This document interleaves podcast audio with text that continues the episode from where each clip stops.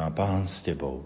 Požehnaná si medzi ženami a požehnaný je plod života Tvojho Ježiš.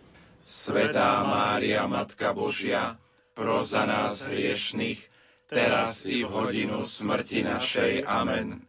Pane Ježišu Kriste, vypočuj svätého otca Františka, svojho námestníka, aby dosiahol všetko, o čo prosí v Tvojom mene od nebeského Otca, lebo Ty žiješ a kráľuješ na veky vekov. Amen.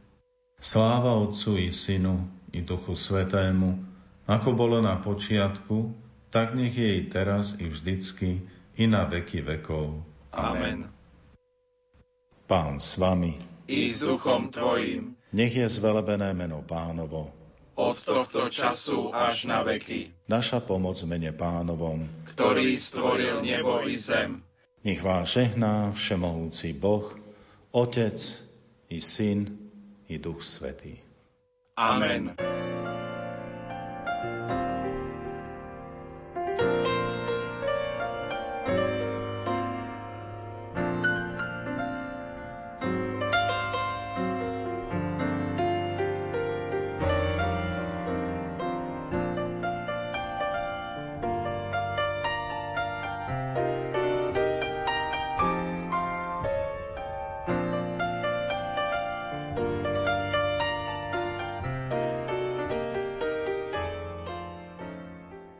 Skoro všetci, ktorí písali o nábožnosti, chceli poučovať osoby utiahnuté od hluku sveta alebo aspoň odporúčali nábožnosť, ktorá vedie do samoty.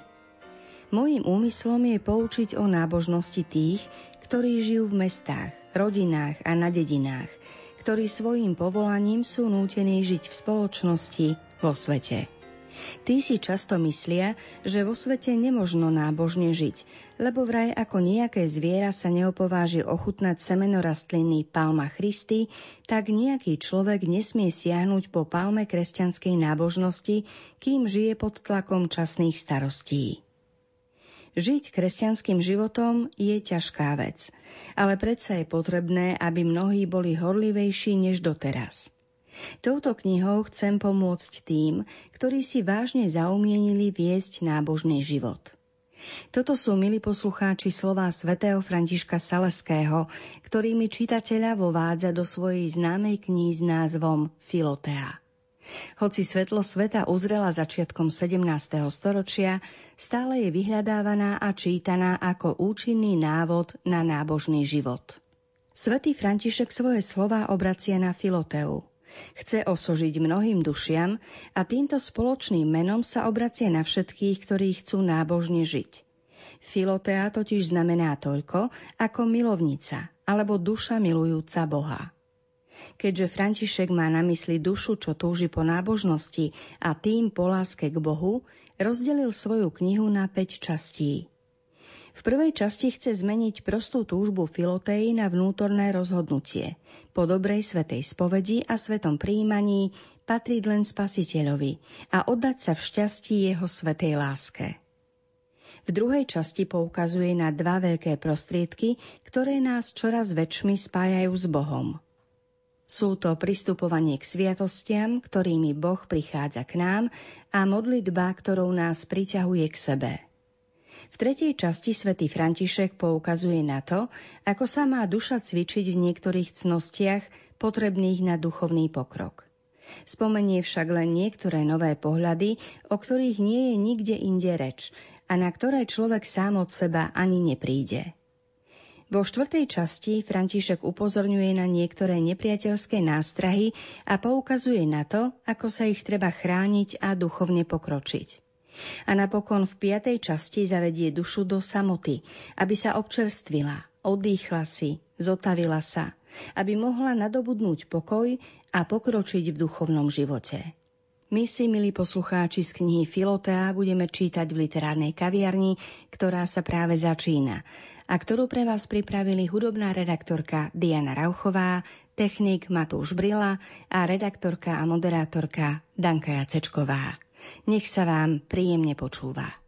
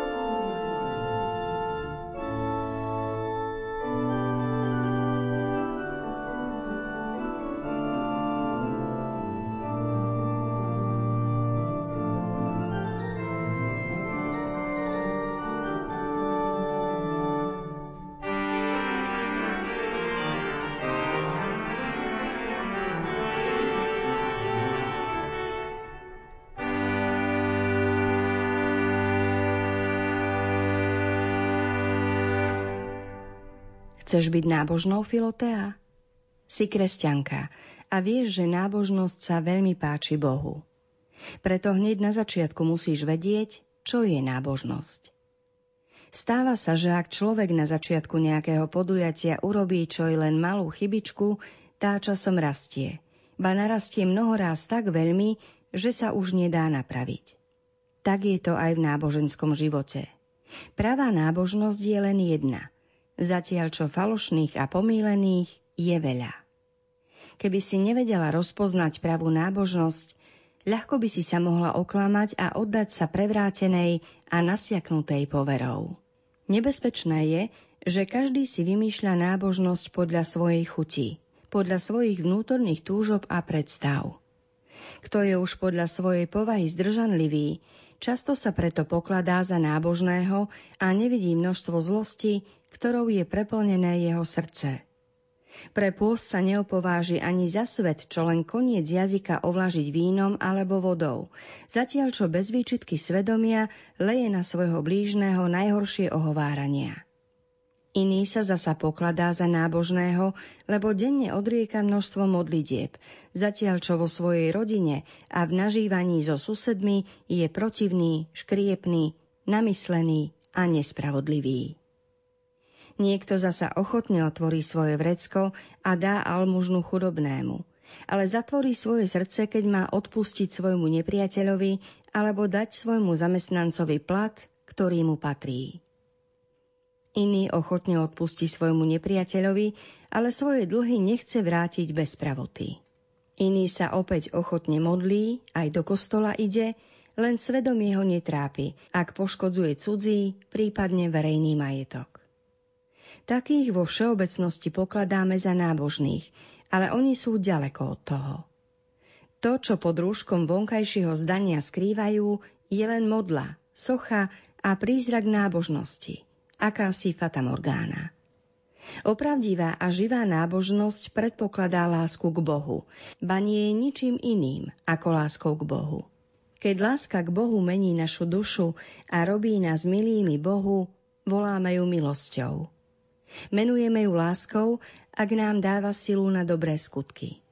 Keď však dosahuje už toľký stupeň, že človek nie len dobre robí, ale aj často a s istou radosnou ochotou, vtedy sa volá nábožnosťou. Nábožnosť teda nie je nič iné ako istá duchovná čerstvosť a živosť, ktorou láska v nás a my v láske radi a ochotne konáme dobré skutky. Láska nás učí zachovávať Božie prikázania. Nábožnosť však vedie k tomu, aby sme ich zachovávali radostne a nenútene. Nábožný človek nezostáva len pri prikázaniach.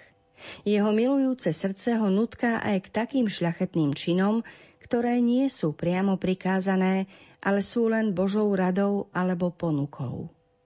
Kto je duchovne celkom zdravý, Tomu nestačí pevným, reským krokom kráčať len po ceste Božích prikázaní, ale sa ponáhľa, nesený Božou milosťou, aj na úzke, strmšie chodníčky Božích rád a vnúknutí, ktoré vedú k duchovnej dokonalosti. Tí, čo chceli zastrašiť Izraelitov, aby nešli do zasľúbenej zeme, navraveli im, že tá zem zožiera svojich obyvateľov. Podnebie zeme, že je nezdravé, že sa tam nedá dlho vyžiť, že obyvatelia sú veľmi ukrutní, že jedia jeden druhého ako kobylky. Niekedy podobne zlomyselne predstavuje svet aj nábožnosť. Nábožných ľudí opisuje ako mrzutých, smutných, odporne chladných, obyčajným ľuďom neznesiteľných. Avšak Duch Svetý ústami všetkých svetých ba aj sám Ježiš Kristus nás presvieča, že nábožný život je krásny, šťastný a láskyhodný.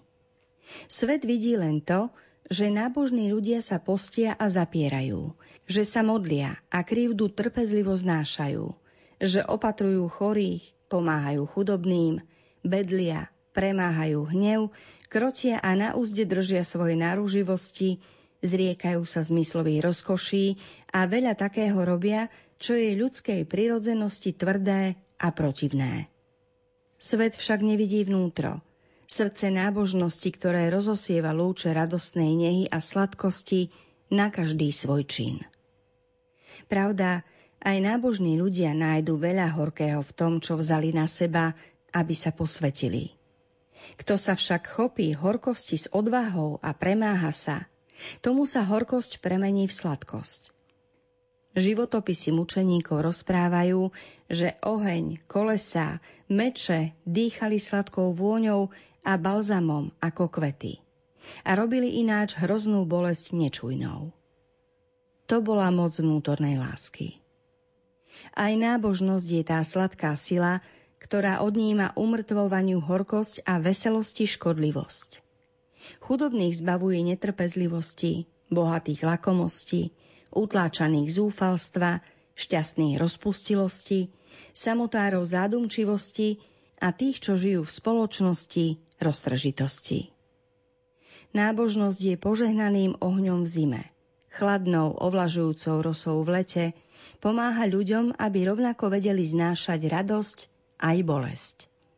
Nábožnosť je ako kvet, je ako žiarivý lesk drahého kameňa, je balzam, ktorý posilňuje ľudí a obveseluje anielov. Boh na začiatku ustanovil, aby každá rastlina prinášala ovocie podľa svojho druhu. Podobne chce Boh, aby aj kresťania, živé rastliny Božej záhrady, cirkvy, prinášali ovocie nábožnosti, každý podľa svojich schopností a vo svojom povolaní. Nábožnosť jednotlivých ľudí je preto veľmi rozdielna. Nábožnosť bohatého je iná ako chudobného – účeného a umelca iná ako remeselníka alebo robotníka. Nábožnosť manželky a matky je zasa iná ako slobodnej devy alebo vdovy. Myslíš azda, drahá Filotea, že by to bolo správne, aby biskup žil ako pustovník alebo kartuzián? Či jazda robotník alebo remeselník by sa mal denne toľko modliť v kostole ako tí, čo žijú v kláštoroch? Či by taká nábožnosť nebola smiešná pomílená, ba odporná? Jednako sa stávajú chyby v takom zmysle. Svet, ktorý nerozlišuje alebo nechce rozlišovať správne od nesprávneho, pohoršuje sa často nad nábožnosťou, ktorá je vlastne prevrátenosť a nie nábožnosť. Pravda je tá, drahá Filotea, že pravá nábožnosť neprekáža dobru, ale všetko robí krajším a dokonalejším. Ak by si niekedy videla človeka, ktorý pre svoju nábožnosť zanedbáva povinnosti svojho povolania, buď si istá, že jeho nábožnosť je falošná. Čím väčšmi sa človek usiluje doviesť do súladu nábožnosť a povolanie, tým je milší.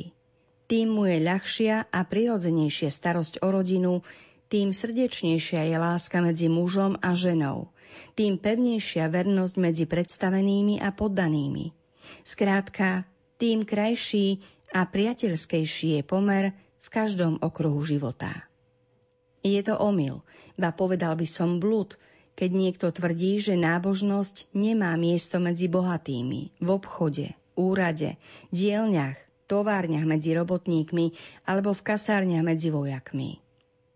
Nábožnosť sa dá pestovať v každom povolaní. Pravda, Netreba mať pred očami len nábožnosť kláštornú, lebo nábožnosti je toľko, koľko je povolaní. Veď každý stav a povolanie má svojich svetých. Tak svätý Jozef viedol nábožný život vo svojej dielni. Svetá Anna, Marta a Monika vo svojich domácnostiach. Svetý Šebastián a Móric boli svetými vojakmi, dôstojníkmi. Svetá Helena, Ľudovít a Eduard boli svetými na kráľovskom tróne. A tak by sme mohli spomínať ešte mnohých iných, napríklad lekárov, inžinierov, spisovateľov, reholníkov, robotníkov a podobne. Je isté, že samota je najsúcejšia pre dokonalý duchovný život, ale predsa mnoho ľudí aj v samote stratilo svoju dokonalosť. Naopak zasa, ruch verejného života je najmenej vhodný na dokonalý duchovný život – a predsa mnoho ľudí práve vo verejnom živote žilo obdivuhodným duchovným životom. Tak spomína svätý Gregor starozákonného Lóta, že kým bol v nemravnom meste, žil čistým životom a keď bol potom sám, poškvrnil sa nečistým hriechom. Čo z toho vyplýva? To, že nezáleží natoľko na tom, kde sme, ale aký sme. Všade, kdekoľvek žijeme, môžeme, ba máme sa usilovať žiť nábožným duchovným životom.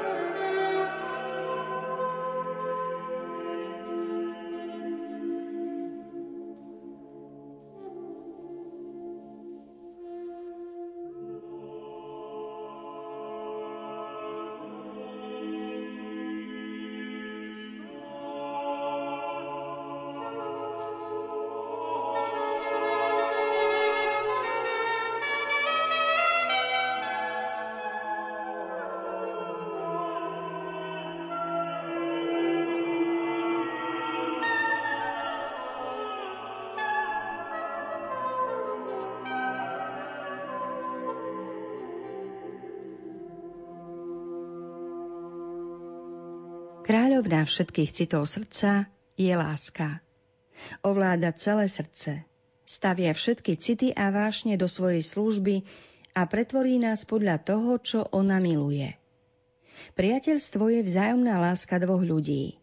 Obaja musia mať vedomie o svojej láske, lebo ináč by to bola len láska a nie priateľstvo.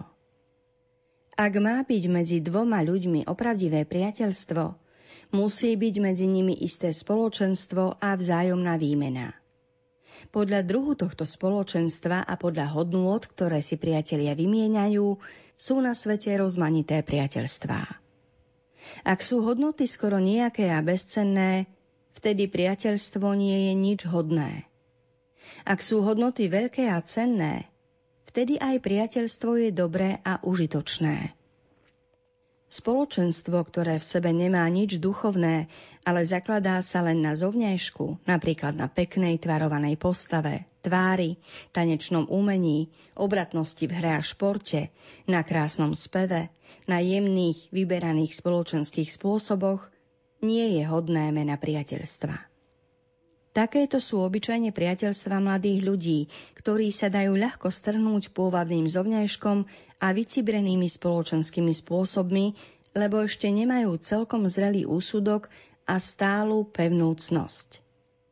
Také priateľstva ani dlho netrvajú a pominú sa rýchlo ako letná búrka. Drahá Filotea, o každom človeku maj dobrú mienku, ale priateľstvo uzavri len s takými, ktorí ti môžu pomôcť v duchovnom a cnostnom živote. Čím hodnotnejšie sú cnosti, tým lepšie a dokonalejšie je tvoje priateľstvo. Priateľstvá, ktoré uzatvárame, aby sme pokročili vo vede a vzdelaní, sú chválihodné.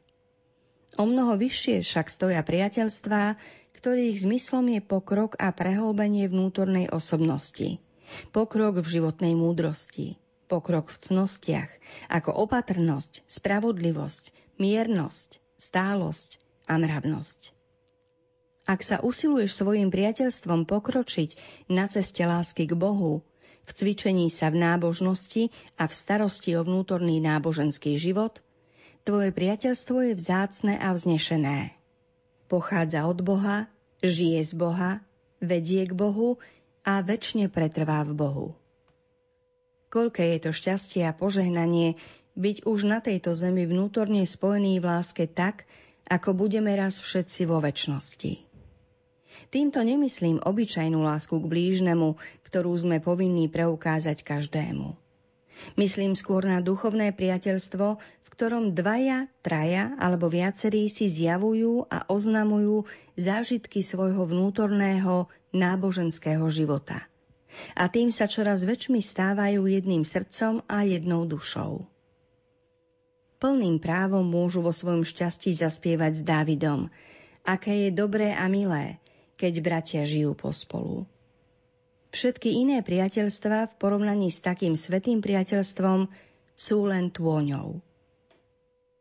Ak chceš uzavrieť priateľstvo, uzavri len jedno – za to nemusíš zanedbať alebo pretrhnúť prirodzené vzťahy a priateľstvá so svojimi príbuznými, známymi a dobrodincami. Tu hovorím len o priateľstvách, ktoré závisia od tvojej slobodnej voľby. Možno niekto povie, že sa nemáš starať o nejaké zvláštne priateľstvá a kamarátstva, lebo veľmi viažu srdce, ovládajú ducha a ľahko vzbudzujú závisť a žiarlivosť. Také poňatie nie je celkom správne. Môže platiť medzi reholníkmi, ale neplatí medzi civilmi, laikmi, ktorí sa usilujú o dokonalosť.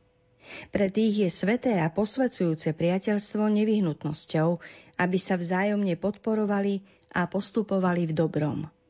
V kláštore majú všetci jeden cieľ a jedno úsilie. Vo svete sú však ľudia veľmi rozmanití. Nábožní a bohabojní žijú vo väčšine medzi vlažnými a bezbožnými. Duchovným a nábožným to osoží, keď na ochranu a posilu duchovného života uzatvárajú zvláštne priateľstvá. To má za následok isté vyčleňovanie a vytváranie určitých spoločenstiev, ale nesmú byť takého druhu, aby tým trpelo láskavé stretnutie sa s inými ľuďmi. Aj v písme čítame, že spasiteľ prežíval zvláštnu lásku a priateľstvo s Lazárom, Máriou Magdalénou a Martou. Vieme, že svätý Peter nežne miloval svätého Marka a svetú Petronelu. Svetý Pavol zase svätého Timoteja a svetú Teklu. Svetý Augustín rozpráva, že svätý Ambrós si vysoko cenil a miloval svetú Moniku pre jej cnostný život – a svetá Monika zasa ctila a milovala svätého Ambróza ako aniela z neba. Svetý Hieroným, svätý Augustín, svätý Bernard a iní veľkí svetí pestovali zvláštne priateľstvá bez toho, aby to čo i len najmenej škodilo ich dokonalosti. Dokonalosť nie je v tom, že máme priateľstvá, ale v tom, že naše priateľstvá sú dobré, sveté a milé Bohu a našej povinnej láske k blížnemu nijako neprekážajú. Každé priateľstvo vedie vždy k bližšiemu a bližšiemu spolčovaniu medzi priateľmi. Pre spolčovanie dochádza medzi nimi k výmene myšlienok, zamýšľania, citov a náklonností. Je nemožné s niekým pestovať opravdivé priateľstvo a pritom neprevziať čiastočne aj spôsob jeho myslenia a konania.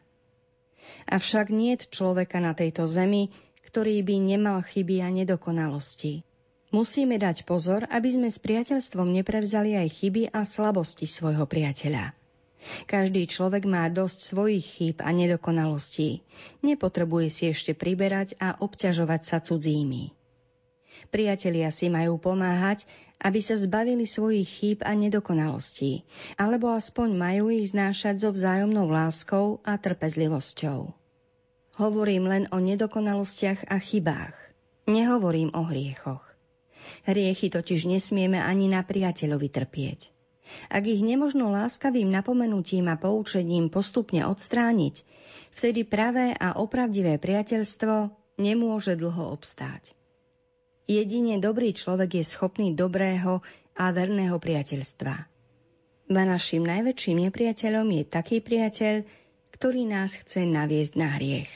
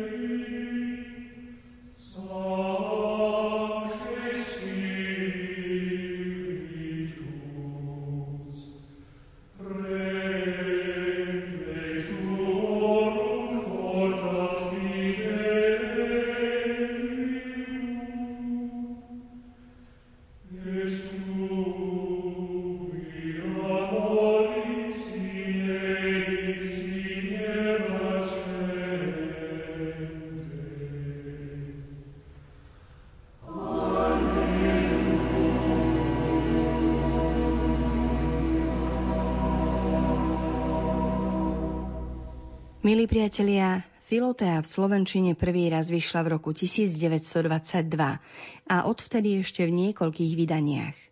Stále je vyhľadávaná a čítaná a ak ste ju ešte nemali v rukách, možno je najvyšší čas. Snáď sme vás trošku inšpirovali aj v dnešnej literárnej kaviarni. Za pozornosť vám ďakujú hudobná redaktorka Diana Rauchová, technik Matúš Brila a redaktorka a moderátorka Danka Jacečková. Želáme vám aj naďalej príjemné počúvanie.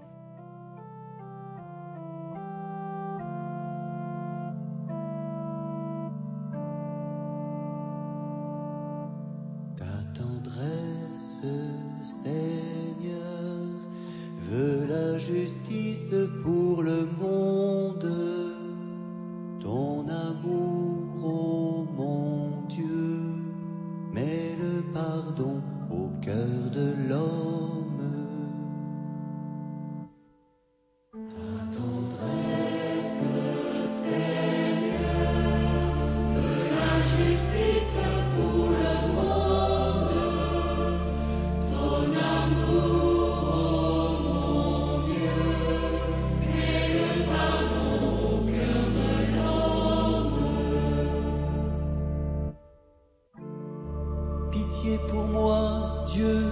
entier. En ta grande tendresse, efface mon péché. Lave-moi tout entier de mon mal et de ma faute purifie-moi.